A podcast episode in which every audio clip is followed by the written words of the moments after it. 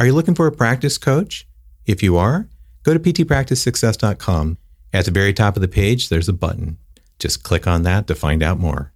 Folks, um, thanks for hopping in. I'm just starting this live stream. Didn't let anybody know. Some guys will pop in, some guys won't pop in. Uh, maybe you'll catch it later. I'll look about leaving it around for a little bit. Okay. But uh, what I want to talk about is something that kind of came up not too long ago. And it comes up a lot in the course of working with clients. And, and it has to do with like being able to sell your plan of care. Um, in our profession, there's a tremendous amount of attrition. You know, so much um, uh, people who they start their care, they get out of pain relief and you know they're ready to kind of um, end off whatever it might be that that they're that they're doing right so they'll, they'll want to end off their care so um, the what I want to be able to cover in this particular talk is just really briefly a couple of things I did with this one therapist. So I have a client who I adore. He's got a great staff who are also very special to me, but he had a clinic director that had a lot of considerations about talking to his or her his patients, excuse me, about the importance of coming in, how often they should come in, how long it's going to take to handle their condition, particularly on doing an initial evaluation. In other words, he wouldn't give a prescription for care. He would just say, let's just see you and see how it goes. And he wasn't very good at selling it. So when a patient would walk out to the front desk, they would get in a negotiation with the receptionist. And the person who needs to sell the plan of care is the clinician and not the, the physical and, and not the front desk. Okay. So how it went was pretty simple, really. Um, I got him just to, I go, look, everything, we're in a safe zone here. We're on a Zoom call. It's a totally safe zone. It's okay to share with me whatever you want to share with me. And I just want to help you. And I said, um, so what do you think it is? He goes, well, you know, therapy is a lot of money and I don't think I could pay for it if I had to have it myself. Good. I totally understand. What other concerns do you have? He says, well, I don't know what to say when a patient says, you don't have the time to come in that frequently. Well, all right. Is there anything else? Um, you know, I you, you can't make a person keep an appointment. You know, I agree with you there, hundred percent. Anything else going on? And he says, Well, I, I feel like I'm being a salesman when I'm actually telling the patient how often I want them to come in. And it makes me very, very uncomfortable. Good. Anything else? Goes, Well, that's a lot, isn't it? Go, okay. Well, I'm going to make it very simple for you. He goes, Okay, what do I do? I said, forget about the money, forget about anything, put your attention on your patient and recommend what's best for your patient and keep your integrity about what that really is. If you do that and hold firm, regardless of what happens, you hold firm to what's right to get the result with a patient. So if you see a patient who should coming in three times a week for the first couple of weeks so you can get on it, and the patient says, I don't have a whole lot of time, I'm like super busy, or uh, it's a lot of money or whatever their objection is. I said, Matt, all you have to do is go, I completely understand. But for my professional opinion, to get you where you need to go, I'm going to want to see you intensively in the very beginning of your care. You've had this condition for some time, right? And um, they say, well, um, gosh, I don't know if I can afford it. Look, I understand that it could be expensive, but I want you to I want you to understand that from my point of view as your clinician, for you to get well, if I see you once a week, I don't know if that's going to happen. The odds are it will not. So you could be paying out more money over time and not be doing better. So you came to me as a professional to help you with your back problem. And so my advice to you remains the same regardless of your financial condition. And so we talked about that and we drilled some of this. And I said, all you have to do, Matt, is continue just to hold your position as a physical therapist and not yield. The patient says, I have challenges with transportation. I completely understand. I know that it's difficult. I'm just telling you from my point of view and from my experience, you know, as a doctor of physical therapy, is, is my recommendation for you to get well is intensive delivery for the first two weeks. That we would see you three times a week for the first two weeks for this condition. I understand. No one has ever said, this is the perfect time for me to come to physical therapy. Okay. No one ever says it, not once. So all you have to do is just hold that position. And I went over that with, with Matt. And then we just drilled it. And he goes, Wow, that's actually really easy. I said, Yeah, you don't have to get into like totally understand. Why don't we just cut back on your therapy and stuff like that? Don't hold your position 100% of the time. Don't don't have any anger. Just hold your position 100% of the time. Just say something like, "Look, you know, this is my recommendation to you. Objection, objection, time, money, uh, soccer practice, who knows what it is. Every excuse known to man. All you have to do is just hold your position.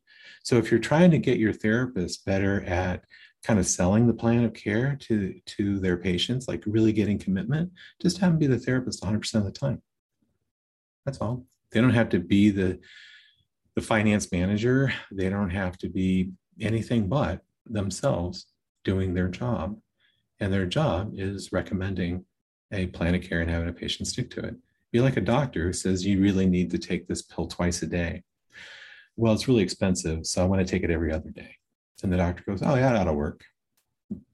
No, it doesn't work that way. So when you put together a plan of care, you put together a plan, plan of care that's going to get the patient better, and you insist that they follow it. And whatever objection they give, you acknowledge the objection, and then you just give it right back to them. See, it's kind of not hard, but it might take a little bit of drilling. Because someone will try to get you into some kind of negotiation what if I only did this every other week and you gave me an exercise program in between? Because I'm pretty good at following through on exercises, and we all know how well that works, right? Not so good. So don't yield. Look, I, I understand, Sean. I understand there's some financial problems. I know that you're not going to be able to follow your way all the way through this. I get that you're telling me all of these barriers, but I want to tell you this if you're bothering to come, let's get it handled. Okay there's always a way that finances can be worked out. Somebody else will do that, but I won't tell you professionally, you're not going to get better if I see you once a week. I'm going to need to see you more frequently than that. And all you have to do, again, is hold that position. Nothing else. Okay? Now we look at another thing. So I've been working with practice owners forever and more recently doing a lot more consulting. And one of the things that I see is the average frequency in which a patient comes in is remarkably low. Okay. We're seeing 1.3, 1.4, 1.5 times per week on an average. So if you take your total PVs that you saw last week and divide it by the number of individuals that represents those PVs, you're going to get an average patient frequency. If your number isn't really right at two or slightly above two, there's some room here. And that will, as the hardest statistic you'll ever have to change. It's easier to get new patients than manage this kind of stuff. So, but if you did manage this, you would actually increase the wherewithal of the practice quite significantly. Now, in order to make those types of changes, one of the changes that you have to make is improving your um, therapist's ability to sell the plan of care and it's a behavior shift it's you know it's not like they've been bad but it's like it's a behavior shift right so i want to see you three times a week. They walk out front and the behavior is kind of handled by the um, the front desk right? Oh, i know but i can only get you in this time and this time and they go oh, i can't make it and off they go.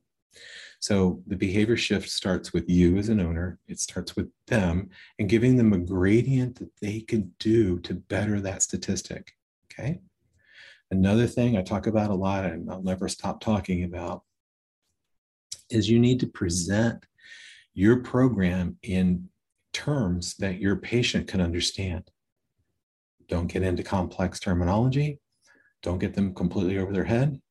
Um, back when I had my practice, we had um, my marketing person would go out to talk to doctors, and we were, were very good at treating spine conditions. And so we had our marketing rep, Linda, would go out and doctors would say, I'm hearing some great things about your back rehab program. Could you tell me a little bit about it? And um, well, Linda never knew what to say. So what we said, we put together, we just said, Doctor, we have a four phase approach to care. And the doctor goes, hmm, sound, you know, it sounds like it's significant. Again, it's not. But we say in phase one, what we're doing is improving um, your ability to tolerate pain. We're reducing the pain and inflammation. In phase two, we're going to focus on improving mobility and general range of motion without exacerbation of symptoms. In phase three, we're going to working on some strengthening, perhaps core stability. And in phase four, we're going to add, add, add some aerobic activity or other activities to improve your overall resilience so that you are stable once you're out on your own. So pain relief is a targeted first goal, right? But if we leave, if we end at patient at pain relief, we may end up with a situation that you're going to come back for. So we started this with doctors. Doctors started referring. Here they are as MDs. They never ask for more detail. So all you have to say to your patient is, you know, Mr. Smith, I want to let you know about our program. We have a four-phased approach to care. This is what the therapist would say during, you know, somewhere during his eval. And so in phase one, sir, the reason you're here is you're in pain. So we're going to focus to get some pain under control. But by and while, as that starts to abate a bit, we're going to start working on improving your mobility and general flexibility. And that's called phase two. And in phase three, we're going to work on some strengthening and some core stability, right? And in phase four, we're going to work on some activities that's going to make you able to bounce back if you get yourself in an awkward position or improve your overall aerobic capacity. Does that make sense? Yeah. Good. So right now we're really focusing mostly on phase one. We're doing a little phase two, improving some mobility here. And so you you you present that. What hat are you wearing? You're wearing the physical therapist hat. You're communicating in terms that the patient can think and understand with, and you're really not doing anything that any other PT on the planet is doing, but you're presenting in a way that it sounds like a like a I don't know some special sauce, but it's the everyday sauce that you make special by what you say.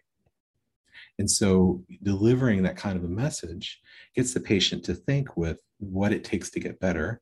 It gets them to think with pain relief is not a goal in the in and of itself. It's a sub goal to the final full rehabilitation goal. So the therapist, again, selling the plan of care starts out with letting the patient know pain relief isn't the end goal. And the way you do that is to present a four-phased approach to care. If you want more information on that, reach out to me. I probably have some pictures or images or some, I know I have some write-ups I could just send you. So just let me know. And then the other thing would be um, being able to tell the patient how often you want them to come in. If you want an average frequency above two, then all I recommend that you do is have the first two weeks be three times a week. Now, if they got a hangnail, we might want to make some other adjustments, right? But in general, generally, just see the patient three times a week. Anyway, thought I'd pop in, share with that. So to recap, all that PT has to do is be the PT. Okay. Speak from what the patient really needs, regardless of their financial condition, their available time, the travel distance, regardless.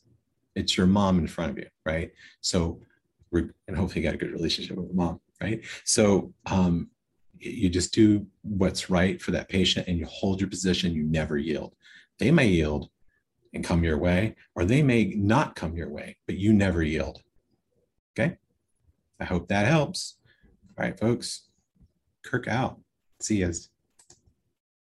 If you like what you heard today, consider our coaching program. Go to ptpracticesuccess.com and click on the link at the top of the page.